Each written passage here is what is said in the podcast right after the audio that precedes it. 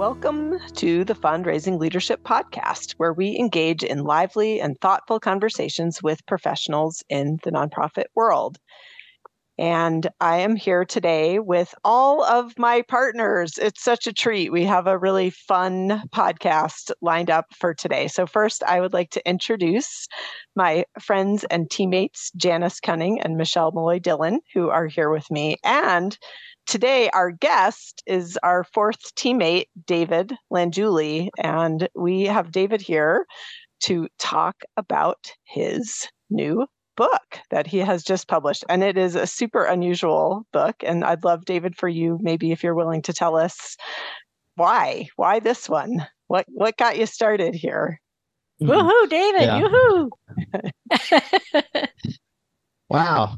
Uh, you guys are hard, man. You guys ask hard questions on this podcast. I, I don't now I know why guests are, are hesitant to come on the podcast.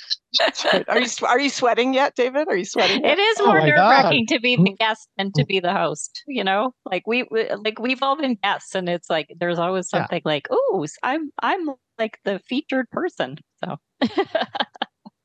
yeah. So um, the inspiration for the most recent collection of essays, oh, which oh, sorry, and I didn't say the title. I'm oh, blowing okay. it too. Wow, sorry. it is called. We're Wisdom. so nervous. Like we never I do know. this with each other. So go ahead, Margaret. Tell, tell everyone the title of my club book. moment. Okay. Um, kerfluffle, kerfluffle. exactly. The the book is titled "Wisdom from the Middle Ages for Living and Leading in Modern Times." Yes. Right. All right. So why why the Middle Ages, David? Well, that's a really good question. Like who would think that there's anything uh, to learn from the medieval period, also known as the Dark Ages, right? And um, uh, and I write into in the introduction to the book that you know a lot of folks sort of the the middle the Middle Ages or the medieval period is is kind of those several hundred years between the classical period and Renaissance. And so, is there really anything? you know, um, well, it turns out yes. The the uh, printing press was invented during that time, and um, one of the books that was printed and received very wide circulation is a little devotional uh, called The Imitation of Christ uh, by a medieval written, it's a collection of essays, and you guys know I like to write essays. And so this medieval monk wrote a collections of essays um, that were published. And it turns out that this Imitation of Christ is the second most widely read book in Christendom, or anybody who is Christian reads this book. So I had never read it, and uh, I was like, "Whoa, I am woefully uh, judging myself harshly," which we're going to get to. Uh, like, how could you never have read this? You're a son of a philosopher, and you know you're a Christian, and you know you're you're woefully undereducated. So actually, I heard about this book from Eckhart Tolle, who we all like. Uh, for those of you in the audience who are not familiar with his work, he had a best-selling book called The Power of Now. This is very influential on me. He's one of my teachers. And um, I was listening to a talk of his, and he was, as he does, he just talks and no preparation, no notes, just like us right now. Uh, and he said this this little um, devotional is uh, one of his go-to resources for um, inspiration. I was like, oh, wow. Okay, let me go take a look at this thing. Uh, so I found a um, a version that was sort of uh, written in sort of Victorian English. Um, I started reading it, and uh, was one of the sort of earlier translations into English. I was like, "Whoa, there's some there's some good stuff in here." So, as I did with my uh, book on Stoicism, I said, let me see if there's anything I can add to this. And that's the genesis of the book. I started reading his essays. I was like, yeah, I think I might have something to say. And kind of part of the work was to bring that English up to modern speak. So I actually had to translate, literally translate each essay into modern English, which was a task unto itself, and then share my interpretation or my, yeah, view Yeah. on that Yeah. topic. Yeah, Yeah. I it's so interesting. So on the team, you know, Michelle and I not so into writing. you know, not our favorite way to reflect. Uh, Margaret and David very into writing, you know, and using writing as self-reflection. So I am curious, David, like just, you know, this book and and and really all of your writings, because you're also, as people who listen hopefully know, like very active on LinkedIn and do beautiful writing there. So what do you think it gives you in terms of personal growth to be a writer? Well, uh, several several things. It's it slows me down. It's a reflective. I find it a um, well. The audience should know about you, Janice, that you're a a uh, quite an avar avaricious or avarice reader. Am I using the right word there, Margaret? You you read a lot. Voracious. It- Voracious, I think, is the word you're voracious. looking That's for. it. Yeah. Yes, yes, that was the word. Yeah, a voracious reader, and also Michelle does a lot of reading in the um, uh, personal development realm. So you guys are definitely readers. I I am either a very good reader because I have a language processing disorder, and so I listen to a lot of books. So all the more challenging when I'm translating pre-Victorian English. Um, that's why I like essays, I think, because they're relatively short and I can get through them. Um, and so it, the writing part is like a way um, that I can reflect upon topics that I'm grappling with or that I'm interested in. Yeah, I, I would say that. What got me into writing, so I I am I consider Margaret a writer. She has a background in journalism. I am more of a math and science guy and have fallen into writing, maybe like I fell into fundraising. Um, uh, the way I fell into writing was um, uh, by reading Julia Cameron's book, uh, The Artist's Way. And she has a practice in that book called the morning pages. So I started those morning pages 12 plus years ago uh, when I was leading a team at Princeton. I just started journaling in the morning. And that's what it's three pages of stream of consciousness. Is that Yeah, her? that's what she that's what she recommends. Three pages in longhand of stream of consciousness writing. Yeah. And that um sparked something. You know, stuff started coming out. I only do one page in the morning. Um, that's my practice. Um, and that's what got me started writing. Yeah. Well, you know, one of the things that I really like about this book, David, and you referred to me as being a reader. I am a reader. I have traditionally been a reader, but I have to say, I've really noticed in the last couple of years, it's harder for me to read long books. And so I read your book in, you know, one essay per day at a time. And it was almost like it created a focus of the day for me to think Mhm. about. Um, because you, you know, you uh, have what Thomas Kempis wrote, and then you t- have your translation in your own words of what you think he was saying. And it was such a, it's, it was almost like reading a conversation between sages through the ages, which I loved about it. And it just got my, my, um, thinking, you know, inspired for the day about it was almost like an intention for the day. Thank you. That's the that's beautiful feedback. I really appreciate that. Yeah. No And a new hashtag, sages through the ages there. Pages Pages through through the ages. I know. It's like time travel. Yeah, it well, it, it is in many ways. Yeah. Yeah. Yeah. I think that style, at least up until now, um, the essay seems to be the um, sort of uh, style uh, or writing piece length that I am attracted to, partly because of my uh, my language processing disorder. Doesn't you know long things of reading or long bits of writing are very difficult for me. Uh, Margaret's writing a whole longer piece, which we're looking forward to having her on the podcast uh, when she finishes her book.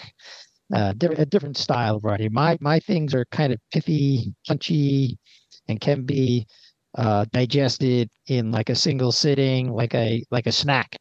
Yeah, like a snack or breakfast. And the snack that you're going to share with our listeners in our blog post is uh, the essay on the dangers of familiarity and rash judgment. So, why did you choose that one for our particular nonprofit listeners?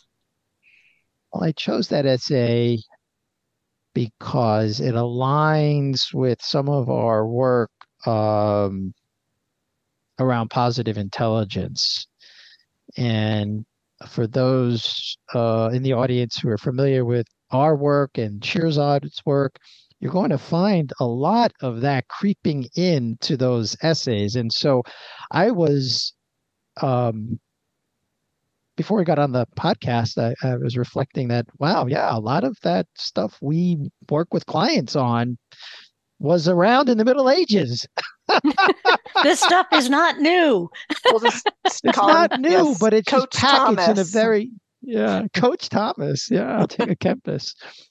But um his essay, you know, there's like two pieces to that is is around, you know, choosing uh friends and acquaintances wisely. Like in the positive intelligence framework, we would say when you're assessing whether or not to develop a friendship or have a client or work with a donor, there's what he calls blameless discernment.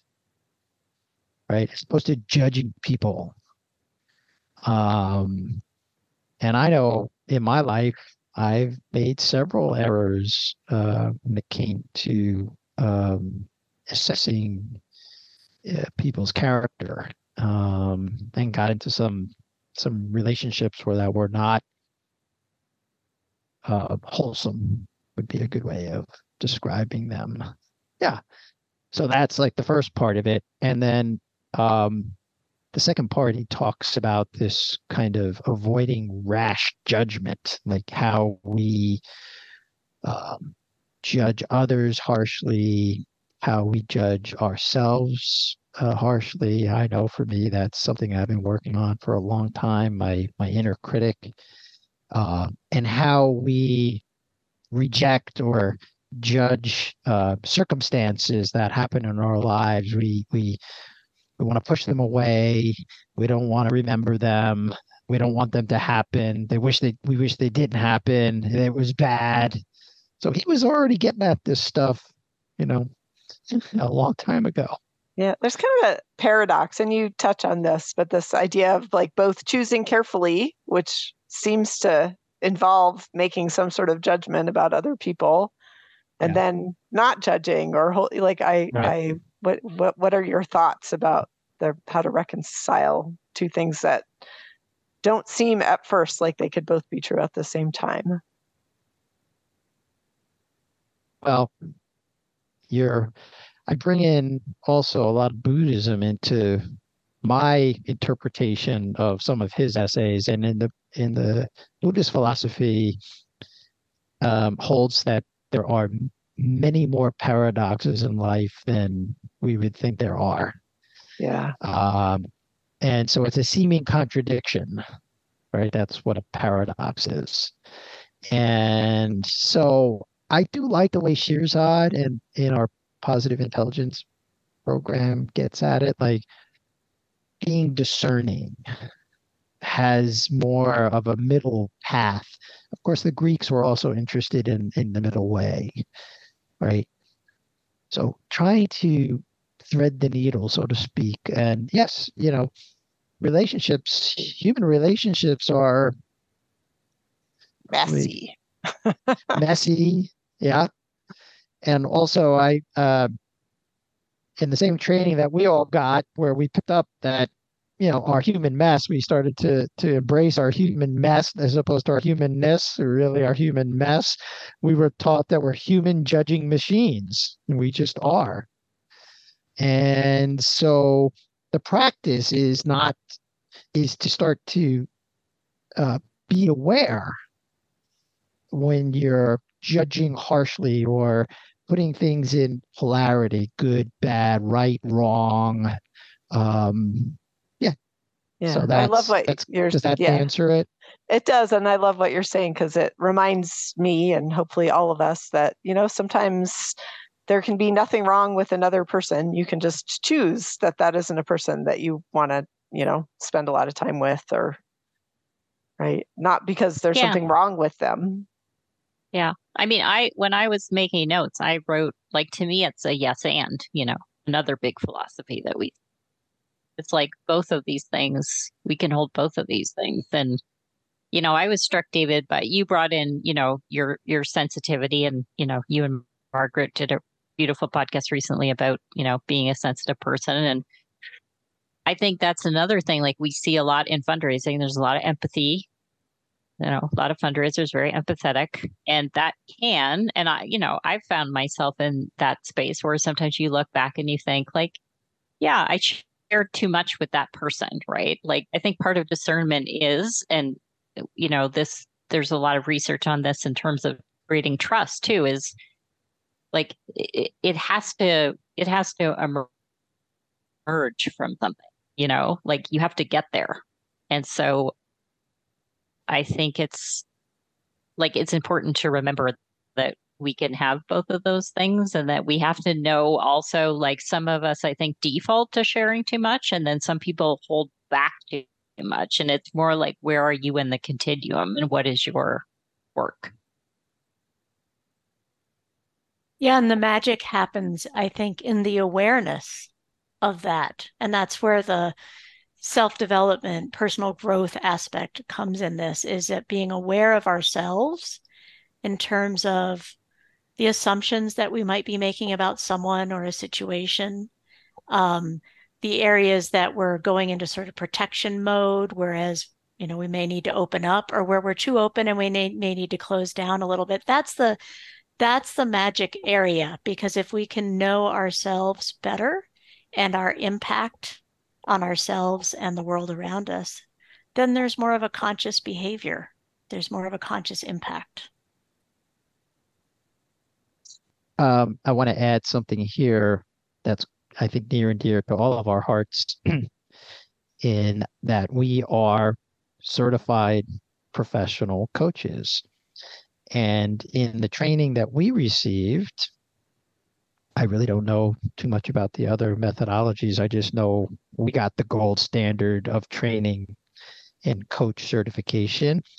Very early on, we were trained to uh, uh, self manage or suspend judgment, especially when clients come to us with um, difficult uh, problems, get difficult situations, you know, life situations.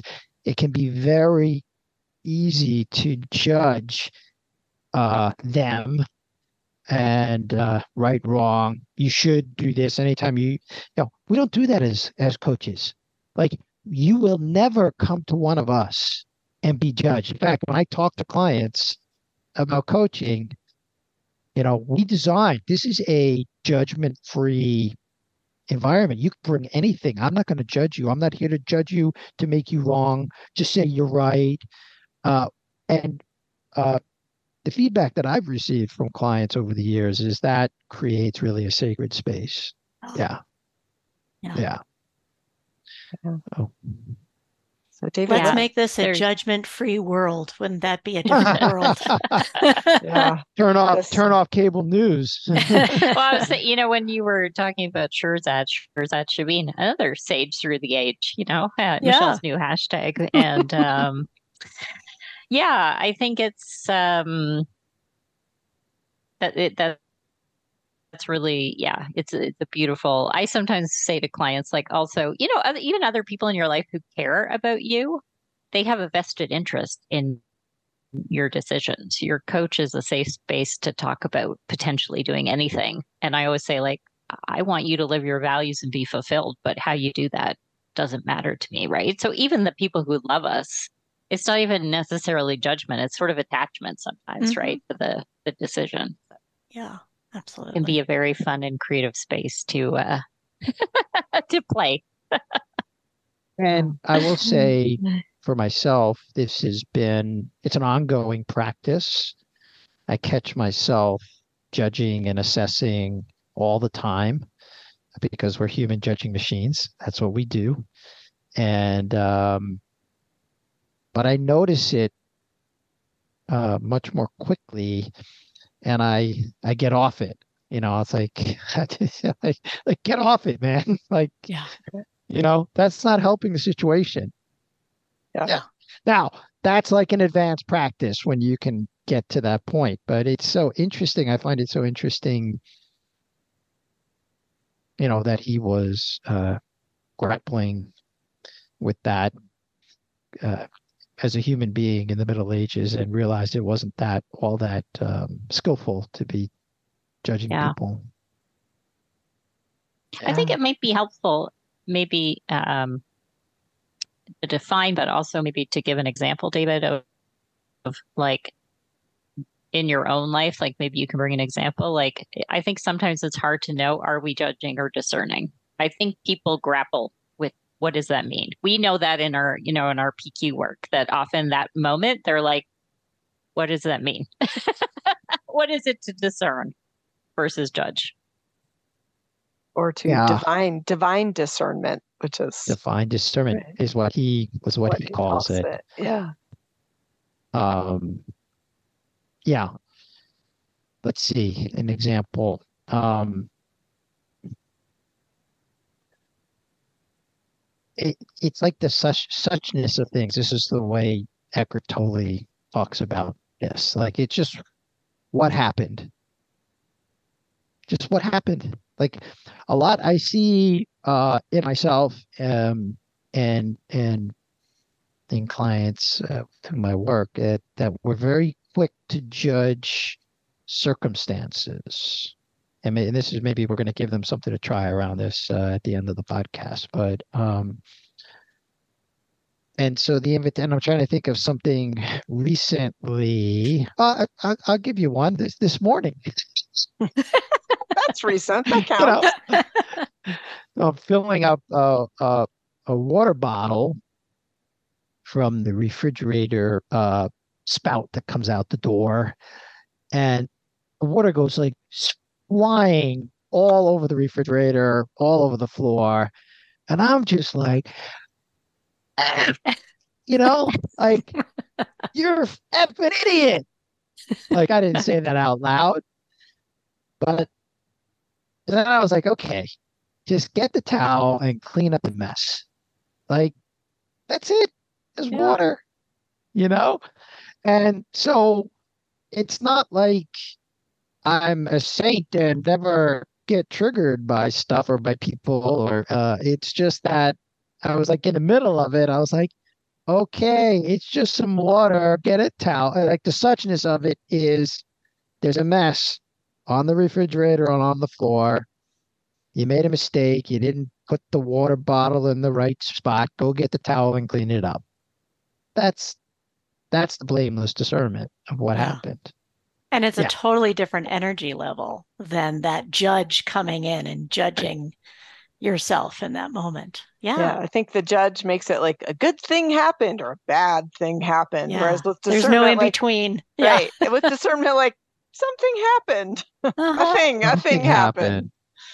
Yeah. And you know, some folks in the audience might be like, judging me right now for judging myself this morning. Like, what are you, an idiot? Like, yeah, it's just water. Like, what's your problem, man? you know? Chill, so you got to look at that. Yeah. You got to look like, chill out, dude. Like, what the hell's wrong with you? you know? Yeah, you've done all this coach just training and you're still judging yourself for smelling water. Come on. yeah.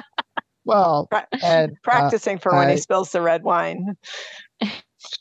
oh man, there was an Easter Sunday. Talk about yeah, there was an Easter Sunday many years ago. Uh, family Easter Sunday, and my sister had bought my mom a a new cloth, you know, tablecloth for the for the Easter Sunday dinner. And I knocked over a glass of wine, and man, I was on the receiving end of some harsh judgment. I, man, that sticks with me.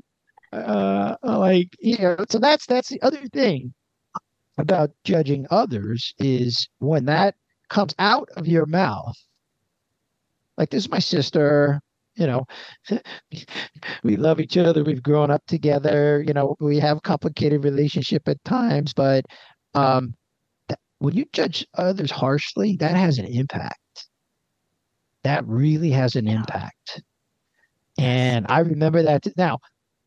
This is what forgiveness. We could get into self-compassion practice and and and forgiveness, and I do a lot of this work with uh, with clients because many, uh, not just me, uh, have a harsh inner critic voice where we can, we can be very hard on ourselves and others are um, harsh in their judgment of other people and some just are constantly like i just walk around my condo building oh can you believe they, this happened and they did this and it's just like oh my god okay you know so it just depends on your personality and and we all do this in some form or another but when you judge another person harshly and and um, it has an impact and we have a lot of leaders in the audience and um, we do a lot of work on being awareness of impact yeah Yeah. Mhm. Yeah. Well, you know, it, it's one of the questions, you know, you offer some questions for people to ponder in in what you wrote. And one of them was like, was my behavior skillful or unskillful? Right. So Yeah. that story makes me think like as you're bringing in work, like, yeah, sometimes people make mistakes. Like, you know, it was like a mistake was made, you know. Um, in your case, some red wine was spilled. And in some cases it's like maybe maybe their bu- a budget line was put in incorrectly. Maybe a donor gift you know wasn't properly uh, put in the system. And maybe you know maybe a donor was sent an invitation to an event with the wrong name. Like mistakes are made right? So maybe talk about that right? Like how do we separate judging versus like explore Yeah.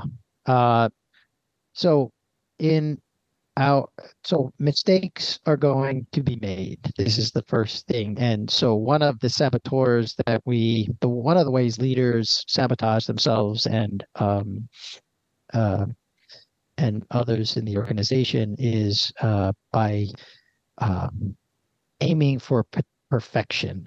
Like we call it the stickler saboteur. And uh, there's even an essay, you know, I think there's an essay uh, by the good monk and me talking about this perfectionism um, in the book.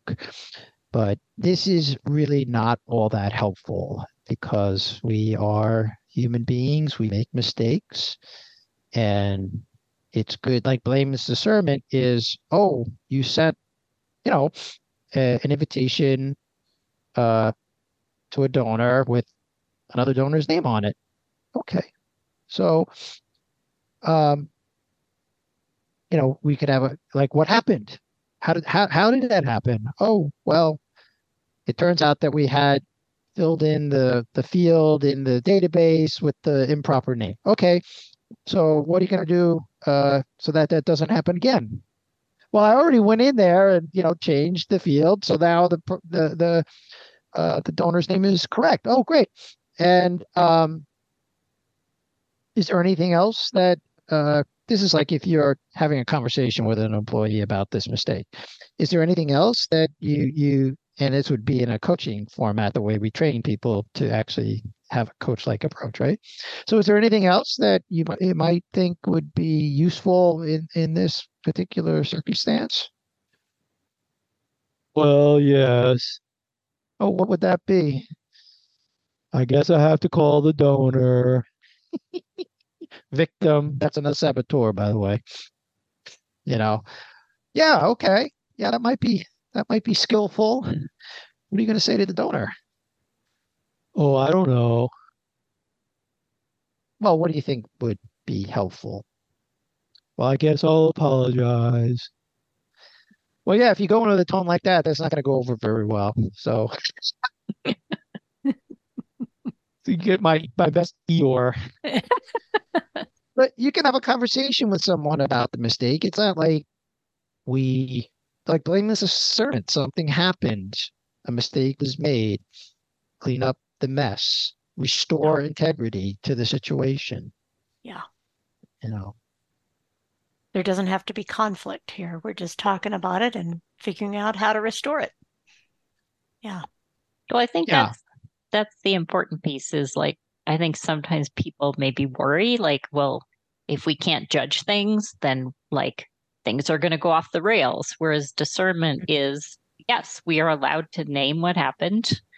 We are allowed to talk about the impact of what happened. We're allowed to figure out how to clean up the mess of what happened, but we're doing that from a very different energetic place than judging. It's I mean, a recounting worked- of what what happened with Mhm. less shaming and blaming. Yeah, thank you. That was where I was going to. I've worked in in in organizations where there was a lot of shaming and blaming when you made an error, and I can share that that is not with blameless servant. That is not all that skillful. It people think like, oh, if I shame and blame you, then you won't do it. Somehow that will be the guardrail. This is, by the way, um, I believe, my opinion, um, not a helpful way to grow your people. Like, but there is like some something in the culture, and it it is pervasive in cable news. Like, oh, if we shame and blame people enough, they'll stop that behavior. Uh, in my experience, that just doesn't work as a behavioral tool. Yeah. Yeah. And in fact, it, it does more harm than it does good. hmm But it's pervasive in our society. Yeah. It is. So we've, David, you've given us a lot to think about, but is there anything specific that you would like to leave the audience with or invite them to try? We do this like five period visualization. You guys might remember that. Where you look, you divide your life into um, five periods. So this is actually, I'm going in a different direction here. I might give the audience this uh, this exercise, and you can reach out to one of us, uh, and we can lead you through it if you'd like. But you divide your your life, your age by five, and you look at the, those periods, and you look at those periods, and you write down things that you thought were bad, you know, um, and then you go back and you and you look at those circumstances and you see what did that lead to?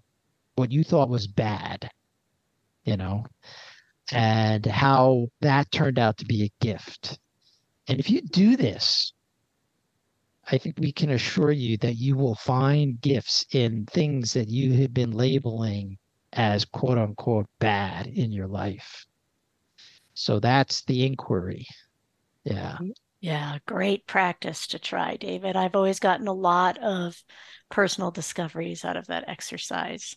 Mhm. Who's to know what's good or bad, right? Who's to know what's good or bad? Yeah. Who could Yeah. say? Yeah. Well, David, thank you so much for um, talking with us about your book. I enjoyed it. It has so much heart in it, so much of David's heart in it, which makes it spectacular, in my opinion. Uh, we will have a link for people to buy it if they would like to. It is called, again, Wisdom from the Middle Ages for Living and Leading in Modern Times. Yes. This program is brought to you by Fundraising Leadership. We provide unique coaching and training programs to grow nonprofit leaders. Please subscribe if you haven't already, and you can find us wherever you listen to podcasts. If you're enjoying the show, you can help us continue to bring thoughtful content with a one time contribution. This supports our production costs and keeps the show ad free. Contribute today using the link in the show notes, and you'll receive one or more of our highly acclaimed online courses. Now go put it into practice. Cure